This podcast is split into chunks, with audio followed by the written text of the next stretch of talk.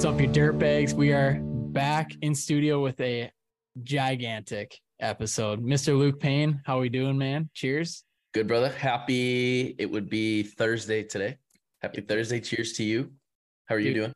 I'm doing great, man. Uh, a lot of big things going on, and this is an episode we've been waiting for, uh, patiently waiting. But I th- feel like this is the perfect time. Most people by now know who he is, uh, so we're gonna bring in into studio Mr. Canadian Septic, James Dixma. How's it going, man?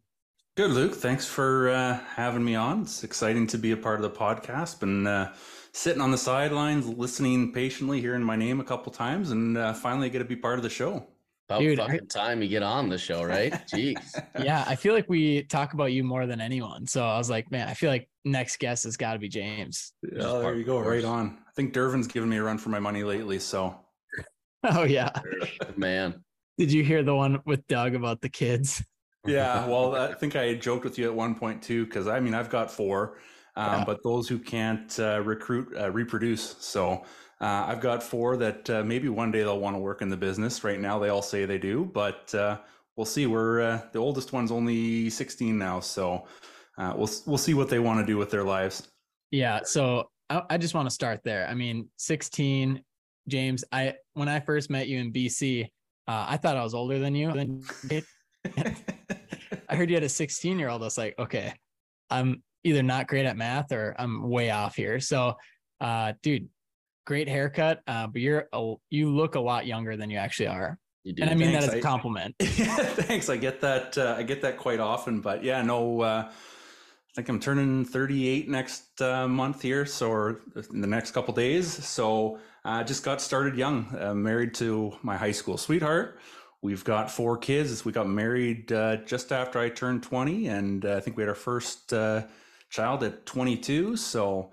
Um, yeah, we just got started a little bit earlier than uh, than most folks are used to these days, but uh, yeah, absolutely loving every minute of it. Getting to go out to the softball fields, going out to the hockey rinks, helping out with all that stuff. But I, I don't know how some folks get started a little bit later in life because I, I don't know where they find the energy for it. I'm only 38 and I'm just exhausted by all of it. So I'll tell you what, I don't think from the guy's standpoint that they ever lose their drive, but maybe maybe the women do there you go. Exactly. to keep it to keep it PG. But I think every guy can relate to that. But anyway, um, okay, James, did you one of my questions? Did you go to college at all? Did you like high school, college?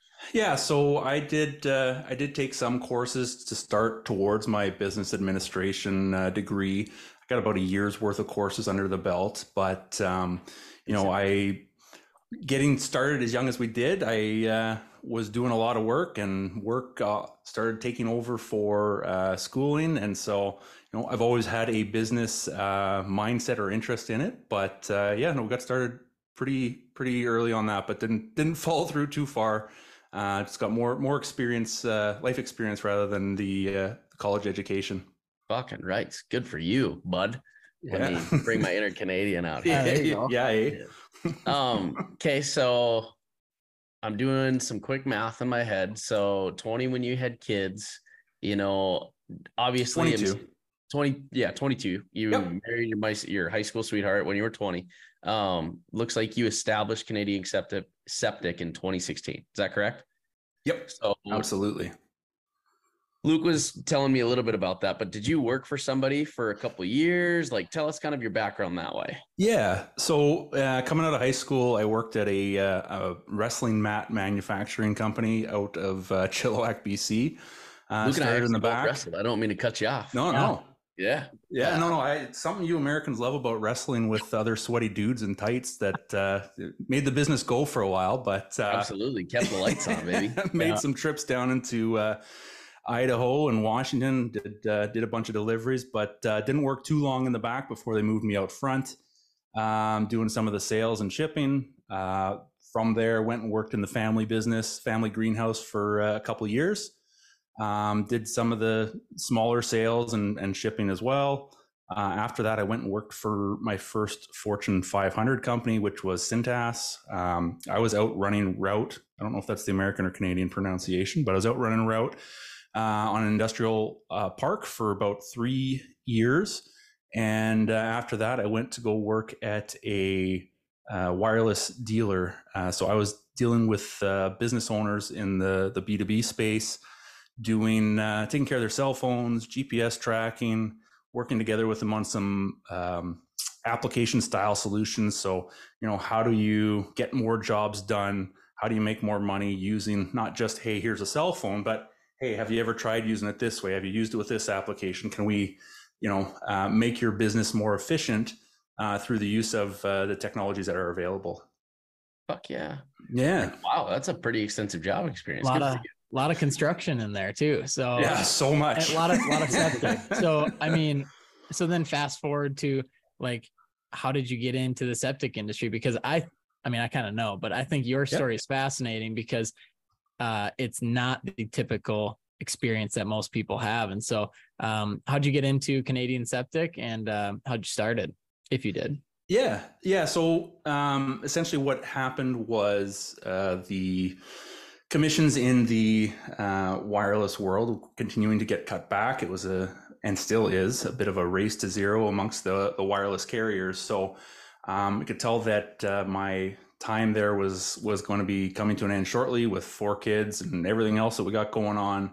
Um, you know, this wasn't going to be sustainable for the long term, and so I started doing some uh, job searching. Went to a couple headhunters, and um, I kept getting put in touch with uh, garbage companies uh, to sell garbage. Nothing, nothing wrong with that, but those were all uh, also high pressure Fortune 500 style companies. Where if anybody's ever worked uh, sales for one of those companies, it's uh, it's very much a what have you done for me lately. So there's not as much security when you start working for those guys. And in that particular industry it's a very long sales cycle with you know contracts are three to five years. So you can go out and meet a bunch of people and then you're going to have to sit on it for a while. So um, eventually i decided i was going to look for a business to purchase and take over and start to run uh, to make it my own. And during that process i stumbled across a business that or a business owner uh, he was set up as a sole proprietor, but he was looking to move his business because he was looking to get more into what I was doing, which was a sales role in a in a distributor type. Um, yeah, he's basically moving into a facilitator role, and he had told the the folks that he was uh, working with that the only way he would sell is or, or jump on with them is if he was able to sell his business. So. Um, he sort of checked a bunch of the boxes I was looking for when uh, I went to look at different businesses. I was looking for something that had a bit of a a bit of a barrier uh, to entry, so something that's going to stop you know others from just jumping into it, and again having this this whole thing turn into a giant race to zero. So um, you know the fact that septic systems in British Columbia have some level of regulation around them, um, that there there's some benefits to being certified. Uh, it sort of checked off a bunch of boxes and went through a whole um, I want to call a couple weeks worth of due diligence back and forth, going over some questions. Um, you know, not not that different from what I was doing with the current sales folks that I was working with, or the business owners rather, trying to understand their processes, understand why they're doing what they're doing, think, find out if they'd thought of doing it different ways, and then just you know, getting through all that to try and understand uh, why they're doing what they're doing. So. Um, once we went through all of that, um, decided, did some negotiating, came to a, an agreement. We uh, decided to uh, remortgage the house to purchase the company, and off off we went.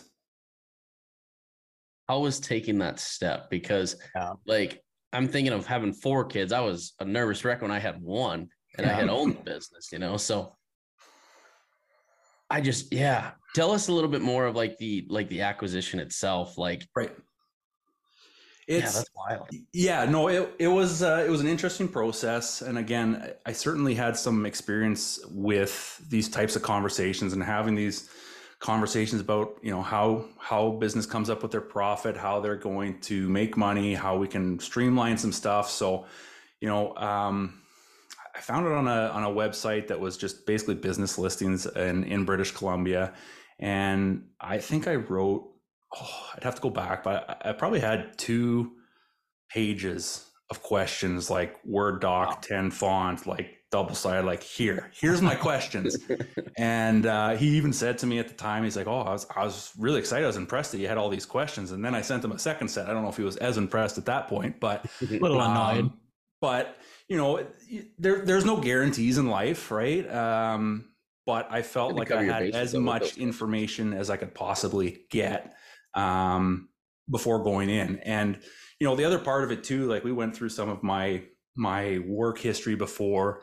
Um, when I was at Cintas, I was running route, and you know, you're a glorified laundry boy. Like there's there's work, right? Like you're not just talking to people, schmoozing and doing whatever. Like you're huffing laundry up two flights of stairs. The clean stuff, that's the fun part. Then you got to take the dirty stuff down, and but the the training and everything that goes along with that. Um, yeah, I mean, I wasn't afraid of work, but part of the process uh, when we went through the acquisitions was, you know, uh, I, I took a week off of work and said, I'm going to shadow this guy for a week to make sure I haven't lost my ever loving mind. Like, uh, can I do this? Like, am I crazy? And um, you know, went went for a week with the guy. Saw how many voicemails he had sitting on his phone Monday morning that hadn't been answered. Saw some of the uh, efficiencies that uh, could have been put in place, and we've we've tried to as much as we can since then. Um, but yeah, that's that's basically the process. And and the other part was with all those questions was trying to figure out okay, what's real and what's not, you know, it's, especially as a sole proprietor, trying to go through the accounting and figure out, okay, what's real, what's not, what do you need, what do you not need, you know, um, part of a perfect example going through the process. One of the things that I was able to figure out through it was um, this individual had exclusive rights with a certain treatment plant. Um, Mhm. He could import them himself, and he was essentially making an extra 2500 to 3000 bucks per install because he was buying them essentially at distributor cost pricing. I was not going to be getting those rights when i went to purchase the business. So looked at that one okay you sold 10 of them so you're saying there's an extra 20 to 30 grand a year that you're making um, because you have distributor rights. I'm not getting those. I'm taking that off of what you think your business is worth. And so it's just asking the questions and you know not being afraid to sound stupid and and that's sort of been my motto since day one because you know i kept my head down for my first two years not not suggesting that i know anything at all don't make Yeah. yourself sound stupid just observe and and go from there Uh, James, I want to jump in. I have a few questions, but I, Yep. I'd say the first one I want to touch on, and I love that you brought it up, is efficiencies in business. Uh, so you looked at a business and looked at their profits, but you also saw that uh, opportunities for uh, efficient efficiencies. So, do you still have that mindset as you've been in this business for seven years, or has that dulled or even sharpened uh, your business acumen? Yeah, I'd say we're we're still always looking for efficiencies. I mean, it's not lost on me the challenge with um, recruiting individuals. One of the things that we've recently invested in is the uh, TopCon LN150 and MC Mobile, which is essentially a product that allows the operator to see where he is in relation to the the plan and whether or not his bucket's deep enough. So we've essentially eliminated the need for a grade man on any project moving forward because you can see it all from the cab of the machine and that's why we've now purchased a service van so that you know there's going to be days on a septic install where i don't really need two guys standing there. And so now he's got the van so he's able to go do some service calls that we would regularly just turn away or hand off to someone else because we don't have the time to do it. So um, we're always looking for efficiencies. I mean some of the other things that we've done is is going to um, mobile forms. So when we go do a service, Hmm. all the photos, all the reports, everything gets um, documented on a tablet, gets emailed to the customer so that they've got all the information they need, and it eliminates a lot of the need for some of the paperwork or bringing stuff back. And again, I think it's in, in large part just because I come from a different background and I've got a bit of a different perspective or outlook. Not saying it's right, uh, but it, it works for us. Yeah. Um would and this is kind of a loaded question, but uh like I just think it's so fascinating how you know you purchase this uh business. So like if you were to go back, would you Mhm. do that again? Or would you start from Start scratch like most people do. I guess I'm just curious on Yep. that. Um, I, I'm in a bit of a unique situation. There's definitely pluses and minuses to both uh, approaches. Um, I, I would do it again in a, in a heartbeat, and in large part, it's due to the fact that I was a sales guy.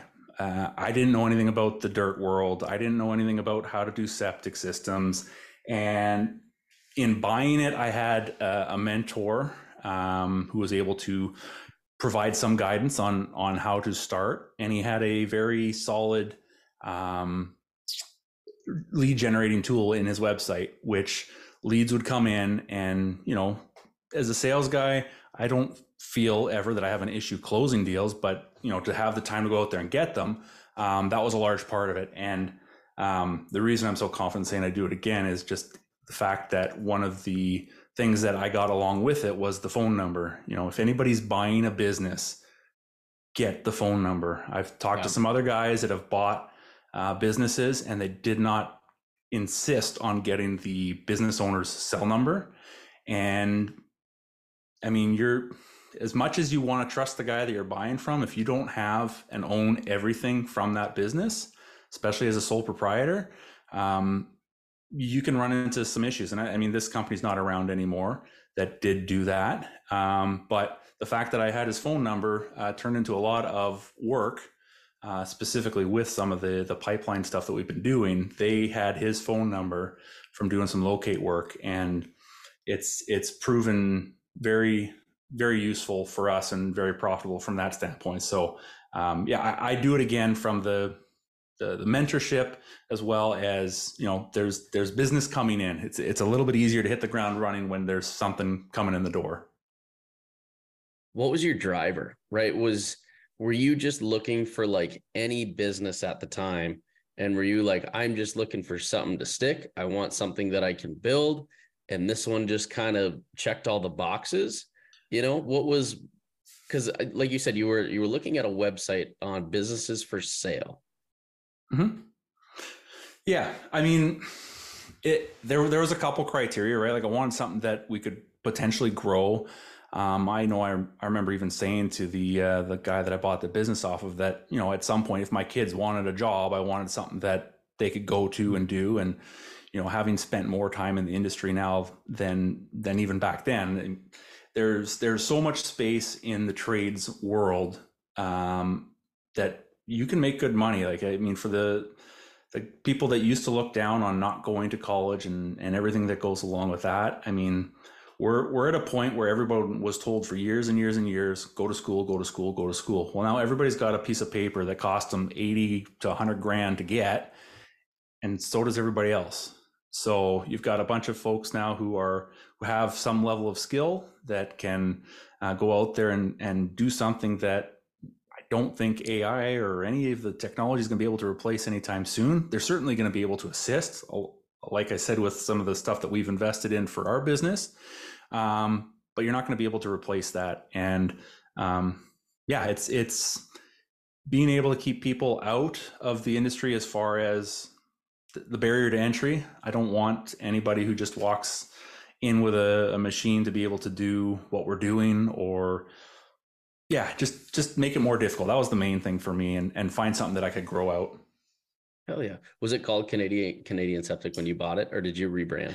Yeah, we we did do a rebrand. Um, we did realize afterwards. So initially it was called Septic Expert.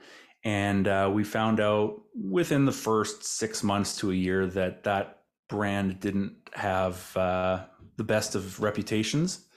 And just to help clarify some of the issues, we we did have some phone calls come in from folks that were um, looking for some warranty work or this, that, and the next thing. And to the previous owner's credit, he he stood behind everything he did and said he would. Um, one of the things I did in my negotiations was said, any warranty work, like you're a sole proprietor, that's that's you. Like Mhm. I'm not taking on any of that. Yeah. And he agreed to it. And so um, we decided to change the name at that time. When I went to incorporate, they wouldn't even let me incorporate the name Septic Expert. They said it was too generic. Apparently, Canadian Septic wasn't, but but uh, yeah, right. So uh, that's what we started rolling with after, uh, like I said, I think about six to 12 months. That's when we started uh, calling ourselves Canadian Septic. Hell yeah. Dude. And you swipe the domain canadianseptic.com, which I mean, I NCA. And yeah, I mean, I swiped those septic license plates too. Nobody had that. So, yeah. Dude, I mean, that's, uh, I, I love the perspective you bring to this industry and to septic. And it's, uh, obviously Luke and I are, are big on the industry as well. And we just love um, most things about it. And so um, all things, I got, love all things about yeah, it. Good. Things, sorry. I, I don't want to sound yeah. like, you know, yeah. too fruity there, but no. uh, James, I got to meet you, um, it would be a few months ago now up yep. in what I now call Nanaimo. Uh, originally thought it was Nanaimo. So I remember when we were talking that on a podcast, Luke, and I'm pretty sure you said Nemo on the first no, time. I didn't. I'll have to look back, but I definitely thought it was Nanaimo. and so I get there, and um, you know, James, you hooked us up big time. I mean, uh, for anyone that you know hadn't heard the story, uh, James had talked to the board up in BC uh, for their septic conference, essentially, and uh, had me come in and speak at their conference. And so it was an incredible opportunity. It was on Vancouver Island, and uh, really got to meet you and hang out with everyone there. And so that was an absolute blast. But then, you know, at Con Expo, we got to get together again, have some beers. Um, because Luke, that was the night we were at that uh casino. The, the casino and you lost some money in blackjack, I think so. uh one in blackjack. I lost on the fucking slots. Oh, the slots, yeah. they took me for a ride that night. Oh shoot. That's why I stay away from any gambling. I, the the machines are programmed to win 97, 99% of the time. Why why would I why would I try my odds at that? Because it's fun. there's, you know, that. there's that there's that chance. I think uh, Luke and I are still trying to figure out why we do that as well. But yeah. uh, that that's another podcast. So um, you know, James, I I have another question too of, you know, you when you purchase a business and you look for these criteria, uh, I feel like it also gives you that opportunity to one day sell the business. And I tell everyone this I say, always build your business as if you were to sell it, even if you have no um, care to ever sell it. And so it's like, yeah, I want to keep it in the family. No problem. Build it as if you were to sell it. And so I'm curious to hear your take on that, what you think about it, and if that's crossed your mind ever. Yeah, no, it's it's definitely uh, it's definitely front of mind at some point. You know, that's that should be everyone's goal. I mean, if uh, you're dumping your money into your business instead of a 401k or that that's sort of your retirement plan is to sell off your business whether it's to your kids or to someone else um, down the road. Um, you know one of the things one of the reasons we're trying to focus on uh, some of our uh, maintenance and repair side of things is you know some of that's repeatable.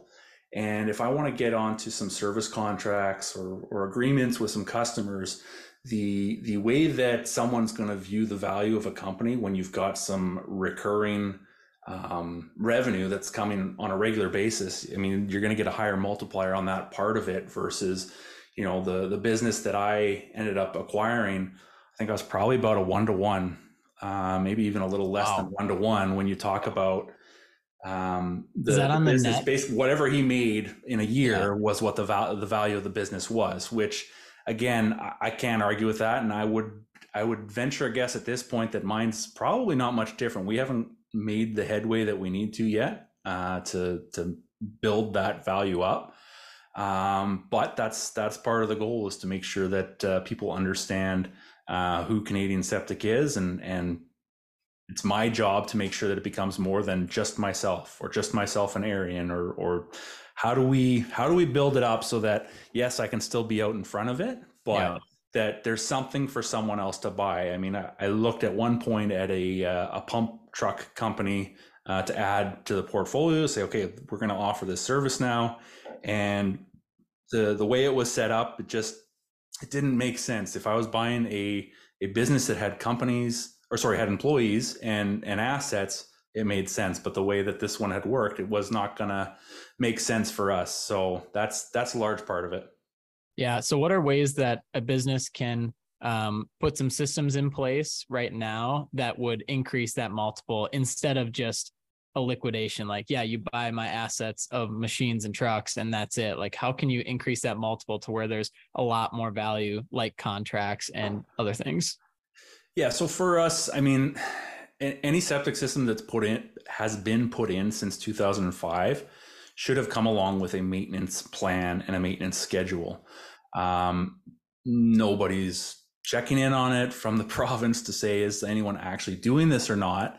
But if you can get customers on board and start getting them onto a, a contract that says, okay, we're going to come every year, every six months, whatever it is, to do maintenance on your system, which um, is more than just pumping out your septic system, especially when we get into the higher treatment uh, levels with blowers and ultraviolet bulbs and everything else that goes along with that. If I can show somebody that there's recurring revenues and it's and it's consistent, and I've got the employees there that are, are willing to you know stay on if someone ever does decide to sell a business, and I certainly have no plans anytime in the near future to do that, but that's that's where the value is for someone else stepping in, going, okay, well, I can just put the money into this and it's going to generate revenue for me and i'm going to make money um, by, by doing that that's that's how you create the value so not not that different than what you're doing, um, Luke, with Phaser. The fact that you've now got somebody running the business for you um, yeah. from the from the day to day stuff. Um, you know, if you can offer that to someone where there's the the systems and the people in place to just continue to print the money, create the revenue, um, that's that's a value. It, when it's just a single operator that's you know doing all his own quotes and is is essentially everything to the business that's not of much value to someone because i know i even had somebody um, approach me i want to say two years ago asking if i was willing to sell i said well you're, you're not going to value it at what i think it no. is, and and rightfully so but um, yeah it's it's all it's all part of it yeah i always say everything is always for sale but 100%. It, it, it, a lot of times it's not going to make sense if you look at a business valuation or how you should value a business. So, uh, some, you know, I've had a lot of people ask me, like, would I ever sell Phaser? I'd say, absolutely. Like, as, as long as the numbers would make sense. But if somebody came to me today and said, I would like to buy Phaser, I will give you, usually it's like a 4X multiple. Sure. Um, and I would say, like, I'm not ready, I'm not going to sell. But if no. they said we would give you a 12X multiple because of XYZ, I'd be like, sure. Like, uh, you know, or I'd talk with you know the boss about. but, but uh, totally. Yeah, but Luke, I'm cu- curious, you know, from your perspective, you know, more on the dirt side, because I think septic is an interesting. Uh, there's it seems like there's more opportunity for recurring maintenance. Um, do you have any? Uh, have you seen that some of that recurring revenue come into play, like on the dirt side? No, because there's from our like the work that we do, we don't have any maintenance schedules that can right. create reoccurring revenue. We do have our name and our relationships, and that's yeah. what creates our reoccurring revenue. And that honestly, that go the, the best way if you were to if Cole and I were to ever sell Western, yeah. right? Essentially, Cole and I have to take ourselves out of the equation and let our employees create those relationships with a lot of our general contractors right? So pe- people looking out can see like, oh, hey, it's not the business owners that have that. There's the yeah. employees that work within the business that know everything about it. They probably know more than the employers do. Yeah. You know, the people that own the business, that's what makes it super valuable. Yeah. And? Luke, I think to your point too, it's like it's the employees, but it's like the systems that they're the mm-hmm. employees are working in. And so, yes. like as you and Cole are building that out, the image, the brand, uh, the systems of like how we do things and why we do them, uh, you'll be able to plug in more employees, fewer employees, like however you do that and however you scale it. Um, but you're kind of at the point of like necessity. Like you and Cole can't run everything because you guys are just too big to do that. It's it doesn't even have to go to being too big right? It becomes more of like the efficiencies like we had talked for about, sure.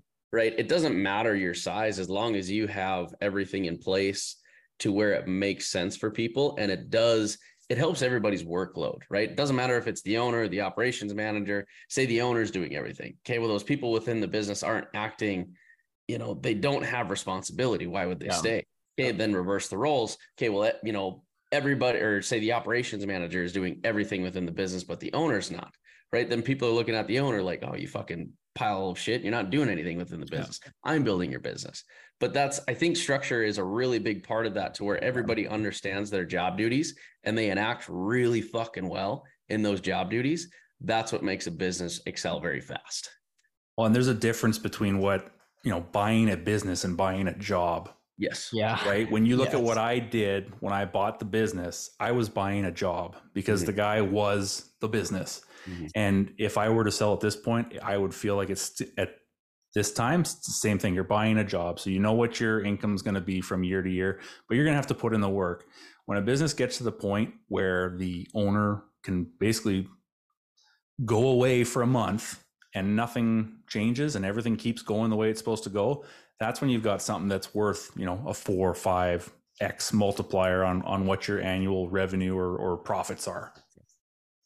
James, I would almost go up and sorry, Luke, if I'm speaking out of turn here, but I would almost go out and say that I think buying a business is harder than starting your own because you are buying something that somebody else created to where like you said i'm sure there's there was quite a few things that were hidden you know that you don't see like say with a reputation standpoint say the guy got had a really bad reputation with this one guy and you know you buy the business and it comes back on you type thing. And it is now your job to try to mend that you know to where if you would have started that yourself you would have maybe never had that issue you know?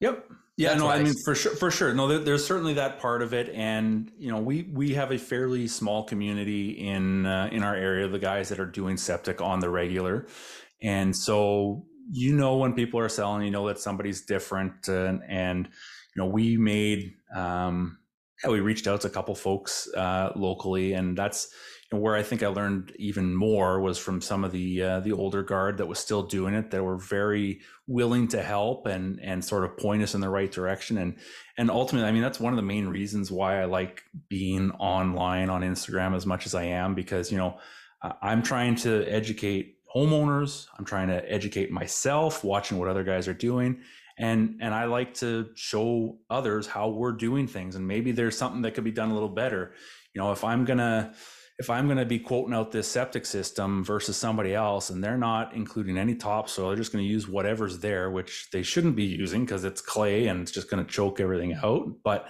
if everybody's quoting the same thing and everybody's on a level playing field, I got no problem with that. My challenge is when you run into the folks that are just undercutting the guys who are on Facebook who say they're certified, and I look online, I can't find them anywhere. Uh, that's that's got any kind of certification whatsoever and you know those those guys are a necessary evil because they do take care of some of the customers that I really don't want. You know, it's it's maybe a little counterintuitive to some folks, but there are definitely customers that I do not want. Uh, I get more of a headache from the ones that are always grinding you and, and grind you down on price, and then they're the last, the slowest to pay, and everything else. Where, you know, why work twice as hard, um, doing twice as much work, and probably making less money yeah. if I can just say, hey, I'm going to do a better job than everyone else. I'm going to not cut any corners. And yeah, you're going to pay for it. But now I don't have to run around in a beat up 1993 pickup truck with crap falling out the back of it. I'm going down the highway because if I don't finish this next job in time, I'm not going to make a payment on on my machine or whatever else. And yeah, it's just it's a it's a different mindset. It's a different approach, and that's that's how we like to do it. Mm-hmm. Uh, one thing that I just thought of is learning to say no is probably one of the best things you can learn in business, um, and it'll skyrocket your your business because um, most of the time we just want to encompass everybody. You know, we no job too small or too big. And I get that, especially when you're starting out, that is totally fine. But at some point, you do have to start saying no um, because you realize you're putting double the work, you're making half the money, and you're just spinning your wheels. So, um, Luke and I just talked about this actually on the last podcast uh, educating yourself and always learning. Um, but also, what I think you've done a really great job of is consistency. And we uh, we also had Devin Boudreau on uh, pushing the standard podcast he does something very similar to you and vice versa. Uh, yep. You guys are both always on Instagram on the stories and just educating others, but you're also educating yourself in that process. So you give an update of what you're doing and why you're doing it and also like what issues you've run into and how you rectify those issues so when did you start doing that and how have you seen that like pull the community together and like really yeah. help solve some of your problems yeah so i would say i think i started the instagram account in 2018 and I sort of made a New Year's resolution for myself in 2020 um, that I was going to try and be more present online. Uh, like I said, when I started, I I had very little background in the industry, so I, for me personally, I kept my head down, shut your mouth, ears open, listen to what's going on around you, and try and figure that out. And 2020, I started actually by following a whack of realtors on Instagram uh, because a lot of them need inspections uh, done on properties. And, you know, every so often you get a follow back from them because you followed them and they'll see what you're up to, see what you're doing, and you get phone calls. Um, now, we didn't actually start doing real estate inspections until recently for regulation reasons. Now we're allowed to do them. We weren't before. Um, but getting online, seeing some of the other guys, you know, um, our trailer. Uh, I I got the idea to start doing a trailer that was organized like that after I saw just a just a quick little clip from uh, Travis Jimel out of uh, Walnut Grove Excavating. He yep. he had done something in one of his stories like, "Oh, I really like that," and even and I'm I'm still seeing stuff like to uh, I think it was Sunday. I was scrolling through some stories and a guy out of Washington State, I think it's Milton Excavating. He was sleeving his pressure lines off the edge of the tank. And I know it's always been a concern for us to make sure that those um, sked 40 lines are properly supported around the tanks, especially when you come off the edge. And he sleeved it with a four inch uh, SDR just to help with um, making sure that that pipe didn't settle, kink, crack, break. And so that's that's why I like to be online. Um, again, doing some of that education for homeowners, for myself, and like I said, for some of the other contractors at sea, uh, I get so many people reach out about the uh, trailer. I, yeah. I, can't tell you how many people I've Crazy. sent skids, uh, schematics of that trailer to. It starts I'm, I'm, happy to send them to whoever wants them, and and just make it your own. Dude, I think you should start selling it and use yeah, start selling 20 them. Stuff, to, yeah, uh, sell the design. Fuck it. I know people that sell their spreadsheets. There you, you go. Know, they make yeah. good money off doing that. You put in the time, you put in the work, you might as well. Yeah. Well, if if the design was exactly the same as what I put into my trailer, maybe I would. But I, true. it's it's it's been tweaked. It's a living, breathing organism that trailer. So we've uh, we've made a couple different adjustments to it over the over the years here.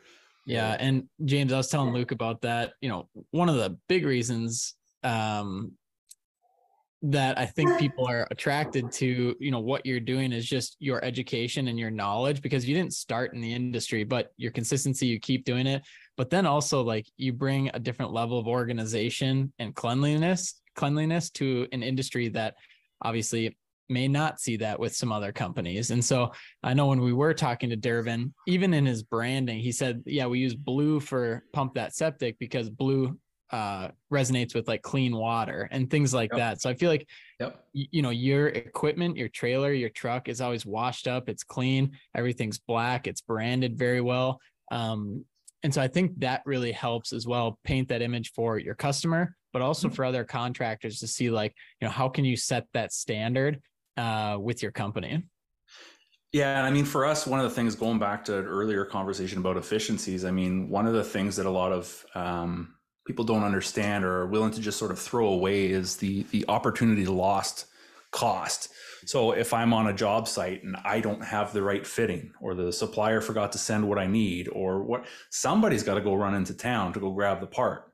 Now, is everybody at a standstill? Is everybody um, you know what what all happens? Now does a does a three and a half day job turn into a four day job? Now i'm now is one day less that i can go spend somewhere else. And so there's there's some real costs outside of just the idea of okay well it's extra fuel and it's and it's the guy's hours. Well no i i lost the opportunity to go spend a different day on someone else's site making more money. So um you know it's one of the things when uh I did my presentation at our uh, association uh, conference that you were at as well was just helping people understand that there's there's something beyond just the tangible um, fuel and, and hourly cost that comes along with you know not being organized or not being clean.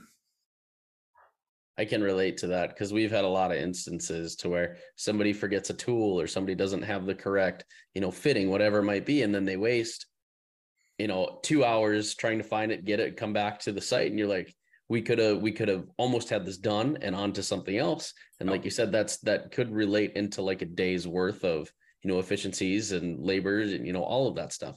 Yep. Yeah, and it's something that people don't think about enough. Especially it especially on the employee side. I don't want to throw them under the bus, but if they were if they were brought back and maybe shown a lot of that, you know, it would help as well cuz you know, why would they think, "Oh, you know, it's 2 hours, not a big deal. Take it out of my pay" type thing. But it is yeah. a lot deeper than those 2 hours, you know.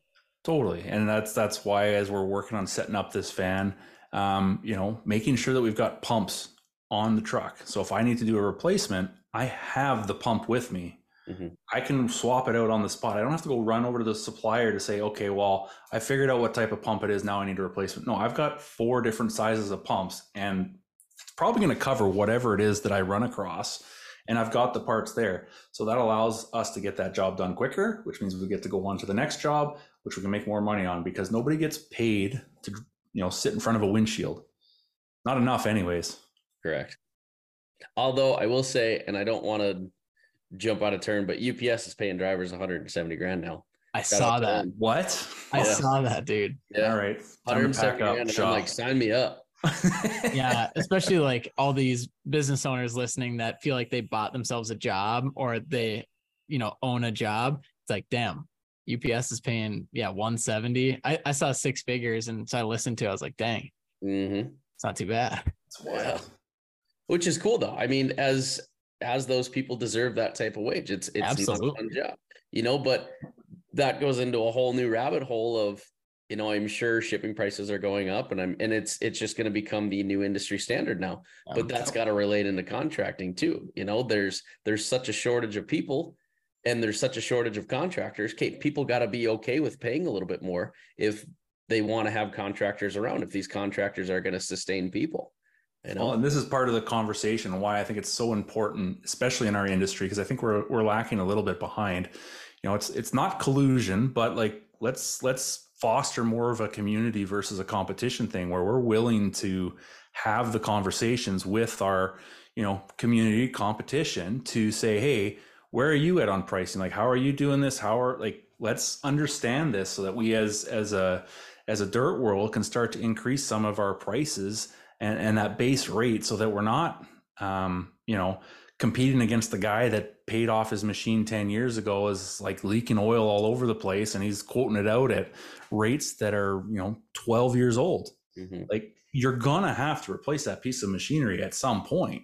Yeah. So why aren't you charging the going rate for a machine? I mean, well, yeah, you're getting the, more money anyway. If everybody's there already, right? 100%. Why, why would you try to race to the bottom? like right. like you had talked about earlier, a race to zero. That's something I never understand. No, no. And you know, we we went for years. Our first six, five and a half, six years, we went without our own machinery. We would contract it out. So again, when when I took over the business, it was my goal for the first year not to change anything because mm-hmm. I didn't know what I was doing. The guy before must have had a reason for what he was doing and i didn't really change anything until about the one year mark and one of the things he was doing was he was subbing out all his excavating work. So we're still on site we're doing the assembly we're, we're doing the planning we're doing all of that we're just hiring somebody out at an hourly rate to come do the earthworks. And so when we got uh, yeah i think it was about june or june or july last year we finally decided we're going to buy our own piece of equipment and we're going to start doing this ourselves. Now, there's definitely some pluses and minuses to it. The biggest minus being now I'm trying to force our machine into jobs that maybe I need a bigger machine for. Um, yeah. Now I've got payments that need to get done regularly.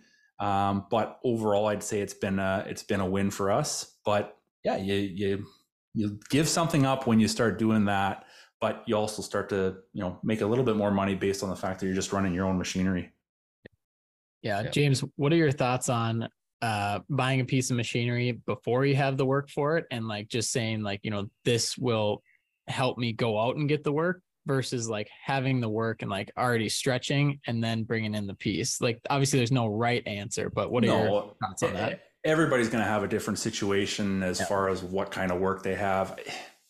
You know, I went five and a half years without a piece of machinery. And when it got slow in the winter, I didn't stress over it. wasn't a big deal because I didn't have machine payments. Did I pay more for the machine work and time in in season? Yeah. But I mean that got passed along to the customer at that point. So wasn't a whole lot of skin off my back. It wasn't until, you know, we're doing regular work uh, where I thought, well, you know, we should we should probably start looking into this and and and go that route. I mean, um, yeah, it, it's it's up to each individual to look at the situation. I, I have always been of the mindset I don't buy anything until it I have the work for it and it makes sense to to be doing that. That said, there's no guarantees that I'm going to have work a month or two or three from now. There's no guarantees in life. So it's it, once once I got through my head that you know even if things go to shit, I can sell the piece of machinery if I want to, and those payments stop. So yeah. as much as I look at it and go, okay, oh, the KX57, that thing's I think cost me 118 grand Canadian at the time. Um, I could probably sell it for the same amount right now, even though I've only got 500 hours on it. So it's is a risk. Sure, there's always there's always risk, but it's it's not as risky as you think it is when you when you approach it from that standpoint. Luke, I'd like to answer that too. I think it has to do a lot with like situations of where economy is at and what workload looks like. Because yeah, like 2 years ago, I mean, I we were one of those companies, right? We went and bought a bunch of machinery and we got a shit ton of work and now we're growing, right? But if you were to do that in today's world, you know, when pricing is getting a little bit, you got to give it more competitive. You really got to kind of understand the process. There's less margin for error. No way. Don't do it. Rent. You know take take this time to learn to when you know i don't want to call it a bad time because i don't think it's a bad time but it's there's less opportunity now than there was say 2 years ago you know if that makes sense. But at the same time 2 years ago you couldn't see today. You know what i'm no, saying you couldn't but i mean when when the times were good you know yeah. you you get it's always a risk. You're always going to try to take that risk right? But if you can see like hey there is an abundance of stuff here and i can i can do my best put my head down try to make a name for myself absolutely. I'm gonna i'm gonna try to finance that $80000 skid steer you know and try to work like hell and make a name you know? So where that year later maybe i can have a bigger fleet maybe maybe i can have employees and more growth you know to where now me personally i wouldn't i would take a step back you know, if you wanted to be in the construction trades, you know, working for somebody right now is fantastic because you can't find enough people and people are paying really well. Or yeah. you offer those services and, you know, and you rent that piece and, you know, you just, you kind of coast and you learn what you can. And then when times are good again, because they will be, and again, it's not bad, but they're not the best, take that leap, you know, and you'll be light years ahead of where you would have been, if that makes sense. Totally. Yeah, it's funny too because I think uh, some people think being a business owner is just zero stress like all just incredible every single day. And it's like i want to be a business owner. It's like you can keep that but it doesn't have to be today. You know it can be two years from now. You can build up to get to that point. And um, sometimes it is nice being an employee and like not having to worry about certain things. And also uh, you know you have to check yourself where you're at in your life as well. If you are like about to have a baby and you know maybe that costs more like right away maybe you do look at having a job for those six months just to make sure your family's good. And so i think there's certain things like that where it's all situational. It all depends. There's no right or wrong answer. Uh, and of course you know the economy prices um, and the competition with some of these. 100% 100% but yeah i don't know. Good for you james. I don't think i could buy a business so hearing like your story, going out and buying one, you know, it's just very cool to understand and you know learn more about that process. Yeah, thank you. Like I said, it was it was quite the experience. It was a first uh, first for me, but uh, I haven't ruled it out again for the future if it makes sense. Like I said, if uh, if there's something that we can add to uh, our our offerings, our service that uh, makes sense for us, I mean, I'm all ears. I'm always listening and uh, and willing to entertain that because for us, we've we've had a very good experience with it when all is said and done. Absolutely. Yeah, and James, you know, I, I always think of you. You know, it's there's shiny object syndrome, but there's also like diversifying your business in the industry that you're already in. So, you know, you're not going to go buy a clothing company, but you could buy a pumping company that only, um, you know, helps your business. So, uh, I definitely see that as, uh, you know, we do the same thing as well. It's like, how can we potentially purchase or start other businesses that accentuate our current business and our clientele? So, uh yeah dude like i'm super excited for you. Uh you know really enjoyed getting to know you over the years and excited to see you know where you take this business and potentially you know some other brands as well.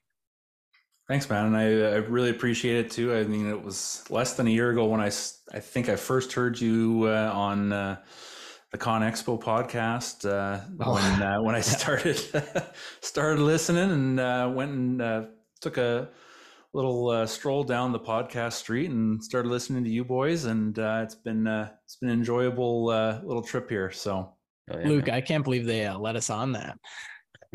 Clearly, they didn't have somebody overseeing that. They didn't do a background check. Yeah, they did not do a background. No, well, James, thank you again, man. Thanks for your time. We know you're busy, but I'm, you know, I know a lot of people listening will be uh, they're I think it's super cool. I know a lot of other people think it's very cool on how you started your business and got your start. And, you know, everyone, like Luke said, is rooting for you, man. So well, I appreciate it. Thank you very much, guys. All right.